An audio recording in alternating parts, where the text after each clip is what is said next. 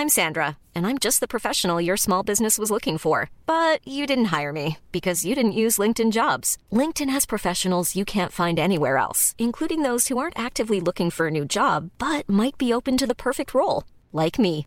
In a given month, over 70% of LinkedIn users don't visit other leading job sites. So if you're not looking on LinkedIn, you'll miss out on great candidates like Sandra. Start hiring professionals like a professional. Post your free job on linkedin.com/people today. Millions of people have lost weight with personalized plans from Noom, like Evan, who can't stand salads and still lost 50 pounds.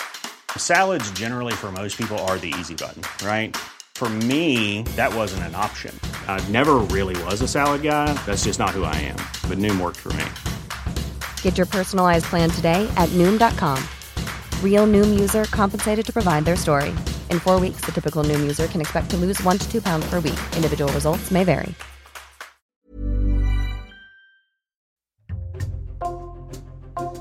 Bonjour, c'est Jules Lavie pour Code Source, le podcast d'actualité du Parisien.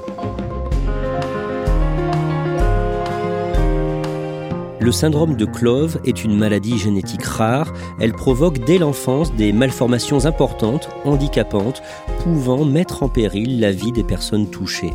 À Paris, à l'hôpital Necker, un médecin, Guillaume Canot, a trouvé en 2016 une molécule permettant de réduire les malformations et aujourd'hui ce traitement offre une nouvelle vie à des milliers de patients en France et aux États-Unis. Le 15 décembre 2022, Guillaume Canot a reçu un prestigieux prix scientifique, le prix Galien. Le 27 janvier, Le Parisien a consacré à ce sujet un long reportage. Son autrice est dans Code Source aujourd'hui, Florence Méréo, spécialiste santé au sein du service futur du Parisien.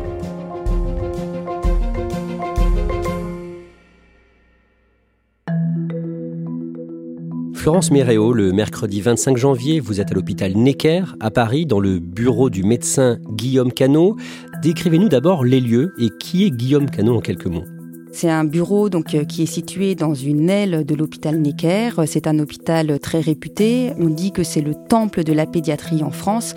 Et euh, dans le bureau, qui est donc juste à côté de son laboratoire de recherche, on voit au mur euh, différents cadres avec des prix, de nombreux prix scientifiques accrochés, des photos de lui qui reçoit des prix. Juste à côté, donc il y a son laboratoire où il y a déjà plusieurs personnes qui travaillent. Et ensuite, il va aller recevoir une dizaine de patients. Guillaume Cano, c'est un médecin dont on dit qu'il a d'ores et déjà radicalement changé la vie de ses patients. Il a révolutionné la prise en charge d'une maladie rare. Guillaume Cano a 45 ans, il est brun aux yeux bleus, il a quatre enfants, fils de médecin, il a grandi à Montpellier dans l'Hérault.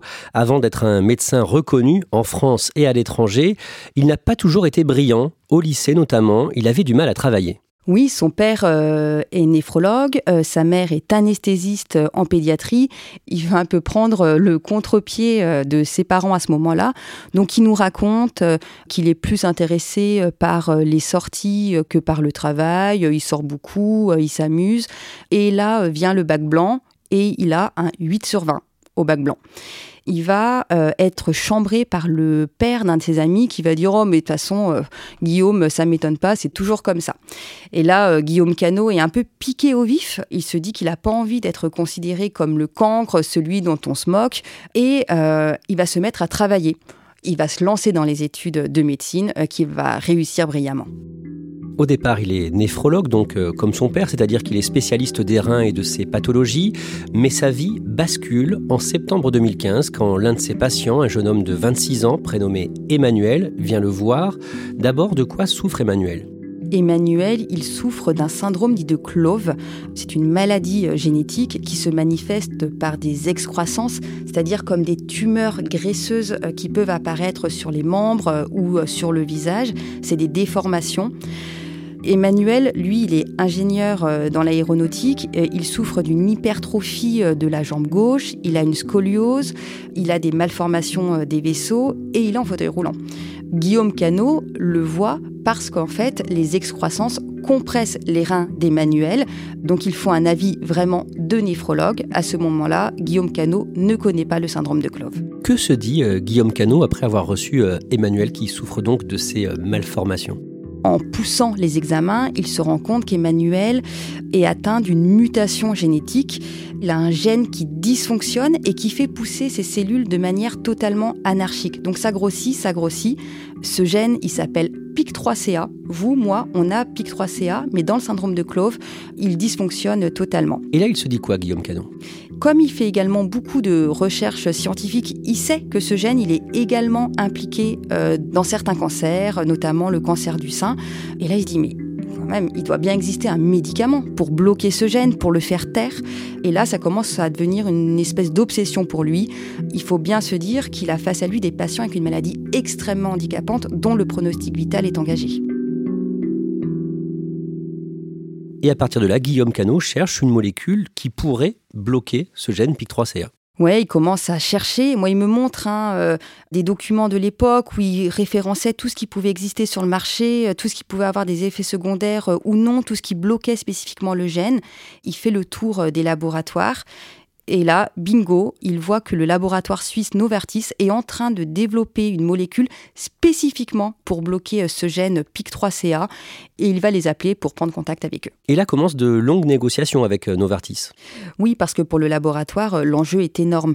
Le médicament qu'il développe, il le développe dans le cadre du cancer du sein. S'ils acceptent de donner le médicament et que ça se passe mal, ça peut tout faire capoter et l'essai en cancérologie et évidemment euh, les essais euh, dans le cadre du traitement de clove. Donc c'est une grosse responsabilité euh, pour le médecin et pour le laboratoire. Il y a énormément de discussions entre eux. Le laboratoire accepte. L'agence du médicament est convaincue également de l'intérêt que peut apporter la molécule. Et là, ça y est, l'autorisation est donnée. Au mois de janvier 2016, l'ingénieur qui souffre du syndrome de Clove, Emmanuel, commence son traitement avec ce médicament. Et les résultats sont spectaculaire, bien au-delà de ce que tout le monde avait pu euh, imaginer. Les excroissances arrêtent de grossir, mais en plus elles se rétractent. Emmanuel va perdre en tout 35 kilos uniquement dû euh, à ces excroissances. Son thorax n'est plus comprimé, sa moelle épinière n'est plus comprimée. Cette molécule s'appelle l'alpélizib. Sans entrer dans des détails trop techniques, Florence Méréo, que permet ce médicament face à la maladie de Clove? Elle va euh, tout simplement bloquer le gène, le fameux PIC3CA dont on se parlait. Elle va empêcher euh, les cellules de grossir et en plus elle va permettre de faire fondre les tumeurs euh, graisseuses. Il y a évidemment l'aspect esthétique et social hein, qui est très important, mais surtout il y a un aspect fonctionnel, c'est des vessies qui ne sont plus comprimées, des thorax qui ne sont plus comprimés, le cœur qui est libéré, c'est absolument exceptionnel. Florence Méréo, début juin 2018, vous entendez parler de Guillaume Cano et de ses travaux sur la maladie de Clove. Vous le rencontrez une première fois et vous faites un premier papier sur lui dans le Parisien qui paraît le 13 juin 2018. La même année, en 2018, une petite fille originaire de Saint-Martin dans les Antilles françaises, prénommée Achanti, commence ce traitement. Oui, à ce moment-là, euh, elle est en fauteuil roulant. Ça fait déjà deux ans qu'elle est hospitalisée euh, nuit et jour dans un hôpital euh, du Val-de-Marne parce qu'elle a euh, une masse, enfin même deux masses, en bas et en haut du dos qui la compriment totalement. Donc elle porte un corset, elle est donc paraplégique, elle ne marche plus. Sa maman, qui a donc quitté les Antilles pour évidemment être à ses côtés, travaille très tôt le matin et vient la voir dès qu'elle sort du travail. Tous les soirs, elle lui masse les jambes et Achanti, qui est une petite fille bah, pleine de vie, arrête pas de lui demander mais maman, est-ce que je remarcherai un jour? Quand vous publiez ce premier papier sur Guillaume Cano dans le Parisien en 2018, il soigne à ce moment-là 19 malades. Le temps et les années passent et un jour, en 2022, quelqu'un vous reparle de Guillaume Cano. Oui, c'est l'ancien directeur euh, des hôpitaux de Paris, euh, Martin Hirsch, qui me dit euh, au cours d'une conversation totalement informelle, mais vous savez, il y a un chercheur que vous devriez vraiment avoir en gros dans le viseur, c'est Guillaume Cano. Regardez, ses travaux vont forcément un jour faire parler d'eux. La conversation se termine et ça reste dans un coin de ma tête. Vous reprenez contact avec Guillaume Cano et première chose, il a abandonné sa spécialité d'origine. Il m'explique que depuis notre première rencontre en 2018, finalement, sa vie a totalement changé, qu'il a abandonné sa spécialité de néphrologue. D'ailleurs, il me dit, je, ne sais même plus comment me qualifier, euh, je suis plus néphrologue, je suis pas pédiatre. Il dit, je suis devenu une sorte de médecin généraliste des malformations. Depuis 2018, il y a 4000 patients qui l'ont appelé. d'Afghanistan, des États-Unis, du Canada, d'Amérique du Sud, d'Asie. Il a été submergé euh, d'appels. Un hôpital de jour dédié à la maladie a ouvert à l'hôpital Necker. Il reçoit euh, des petits patients euh, tous les matins et il y a maintenant 19 chercheurs qui travaillent avec lui spécifiquement sur la maladie quand il n'était que 3 en 2015. Vous prenez des nouvelles d'Emmanuel, le premier patient à avoir été euh, traité avec la molécule de Novartis. Il a aujourd'hui 31 ans. Qu'est-ce qu'il devient? Alors Emmanuel, il va bien. D'ailleurs, ils sont devenus euh, amis avec Guillaume Cano. C'est un peu devenu la mascotte du service. C'est un peu le patient 1. C'est le patient par qui tout est devenu possible. donc, ça a créé un lien vraiment très particulier entre eux. Donc, Emmanuel, il va bien, il travaille.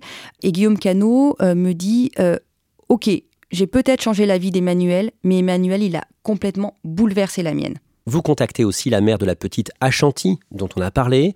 Vous allez chez elle, dans leur appartement, à Villiers-sur-Marne, dans le Val-de-Marne. Elle est comment d'abord aujourd'hui, Achanti Achanti, elle a 9 ans. C'est une petite fille euh, vraiment adorable. Elle a les cheveux euh, tressés. Euh, elle est pleine de vie. Elle est plus en fauteuil roulant. Elle marche. Elle vient m'ouvrir la porte.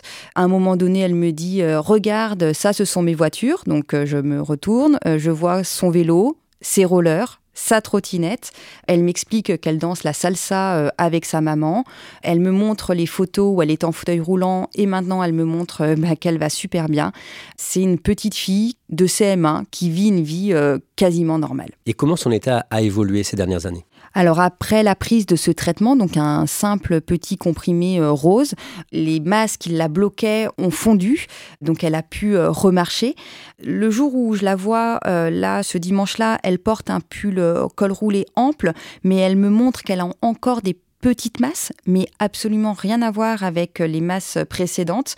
Elle a aussi encore une masse qui lui opprime un petit peu le pied. Et euh, elle dit, quand elle va à la piscine euh, avec ses copains, ils lui disent hein, Mais à Chantilly, qu'est-ce que t'as sur le pied? Et elle leur répond Ah, mais je suis née comme ça, c'est comme ça, c'est moi. Florence Méréo, vous préparez donc un long dossier pour le Parisien. Du coup, vous échangez avec une autre femme concernée. Elle s'appelle Nora, elle a 36 ans, elle vit près de Denain dans le Nord. Et quand elle était enceinte, au septième mois, l'échographie a révélé une anomalie sur le bébé qu'elle portait. Oui, euh, Nora euh, m'explique que elle-même, elle voit euh, à l'écran d'immenses taches noires qui recouvrent les jambes du bébé qu'elle porte. Elle dit clairement que le ciel lui tombe sur la tête.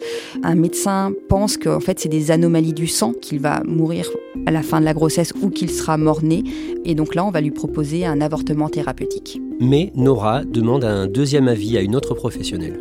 Oui, à Lille, euh, elle voit une autre médecin, qu'elle appelle d'ailleurs euh, son ange, puisque la médecin lui dit Bon, non, votre enfant va vivre, elle aura probablement un syndrome qui s'appelle le syndrome de Clove, mais vous savez, à Necker, un médecin est en train de développer un traitement. Sa fille, Joséphine, née début octobre 2019. Comment est ce petit bébé à la naissance? Joséphine, en fait, elle a la jambe droite quatre fois plus grosse que la jambe gauche. Sa maman m'explique que euh, c'est ces termes qu'elle a des boules à la place des orteils. Le pied gauche est déformé et elle a aussi plusieurs doigts qui sont euh, rétractés. Les neuf premiers mois sont véritablement un enfer pour la petite fille puisqu'elle va faire six graves infections. En fait, euh, ses orteils sont tellement collés que ça provoque des infections qui remontent le long des jambes. Elle est hospitalisée par tranche de 15 jours. C'est très très lourd, elle souffre beaucoup à tel point qu'un jour sa maman supplie littéralement les médecins. Elle leur dit mais il faut l'amputer, ce n'est plus possible. Et Nora va espérer pouvoir donner à sa fille la molécule de Novartis. Oui, parce qu'elle sait que cette molécule existe, sauf que Guillaume Cano, qu'elle a eu à plusieurs reprises, a été clair. Le traitement, à l'instant T, il n'est que pour les enfants de plus de 2 ans. Joséphine, elle n'a pas l'âge pour recevoir le traitement. Un jour, le samedi 13 juin 2020, le jour du baptême de Joséphine, Nora, la maman, reçoit un mail. Elle est sortie de l'hôpital quelques jours euh, plus tôt.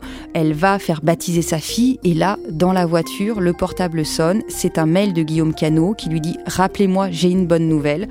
Il lui dit euh, Joséphine va pouvoir avoir la molécule. Vu la gravité de la situation, il a réussi à obtenir les autorisations pour traiter Joséphine. Ce sera le premier nourrisson au monde à recevoir la molécule. Les résultats sont assez incroyables. Quasiment immédiatement, Nora, la maman de Joséphine, m'explique que la couleur violette qui recouvrait euh, la jambe de Joséphine s'estompe, que les masses fondent. Moi, j'ai vu les photos avant-après, c'est euh, impressionnant. Avant, on voit vraiment un corps et notamment sur les jambes déformées avec vraiment des masses qui sont spectaculaires. Et ensuite, c'est une enfant dont on voit encore des, des petites masses. On voit que les pieds sont déformés, mais ça n'a plus rien à voir. D'ailleurs, la maman le dit, quand ma fille est nue, la maladie se voit à la différence près qu'elle ne la fait plus du tout souffrir.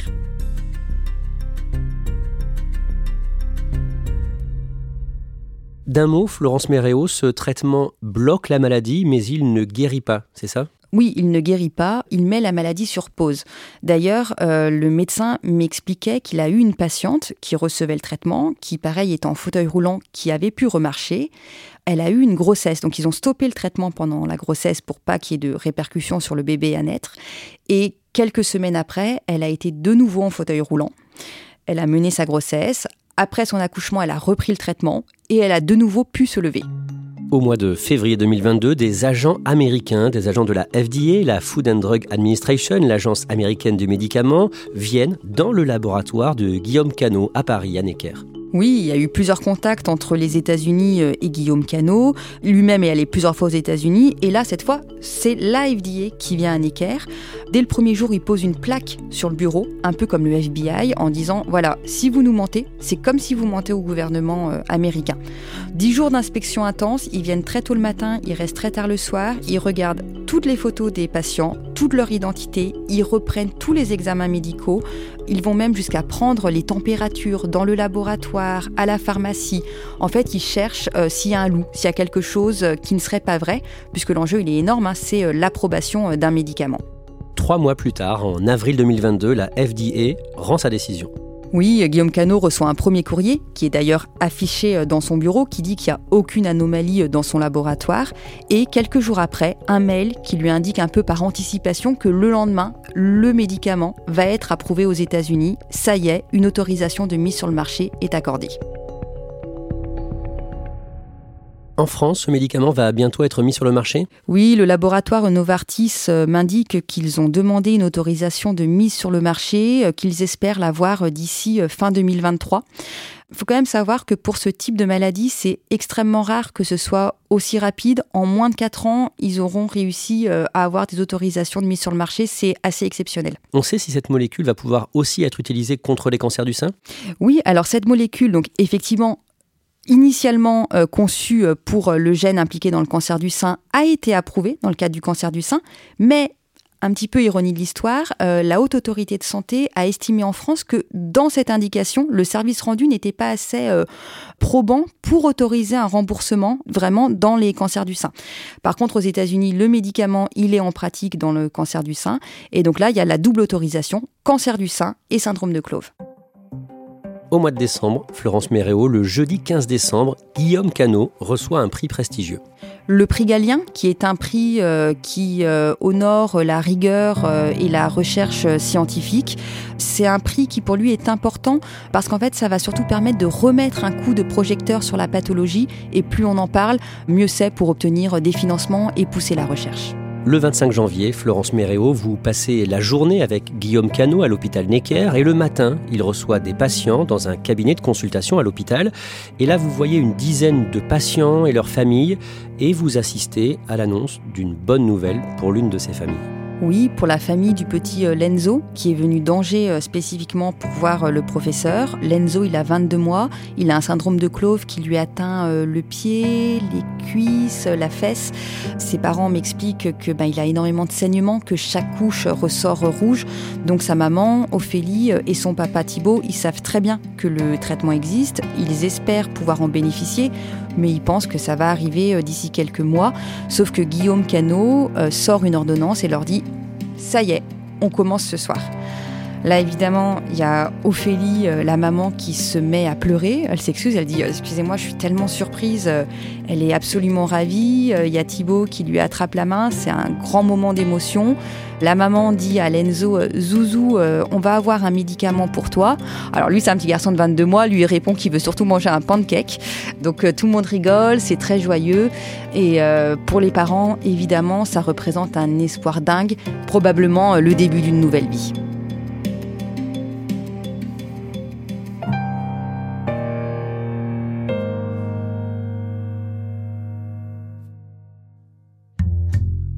Merci Florence Méréo. Vos articles sur le sujet sont à retrouver sur leparisien.fr. Code Source est le podcast quotidien d'actualité du Parisien. N'oubliez pas de vous abonner pour ne rater aucun épisode. Vous pouvez nous écrire pour nous faire vos retours. Code Source at leparisien.fr. Cet épisode de Code Source a été produit par Raphaël Pueyo et Thibault Lambert. Réalisation Julien Moncouquiole. Le Parisien vous propose un deuxième podcast depuis décembre, Crime Story, un podcast hebdomadaire de faits divers. Chaque samedi, Claudia Prolongeau vous raconte une grande affaire criminelle avec l'expertise de Damien Delsoni, le chef du service police-justice du Parisien. Crime Story est disponible sur toutes les plateformes.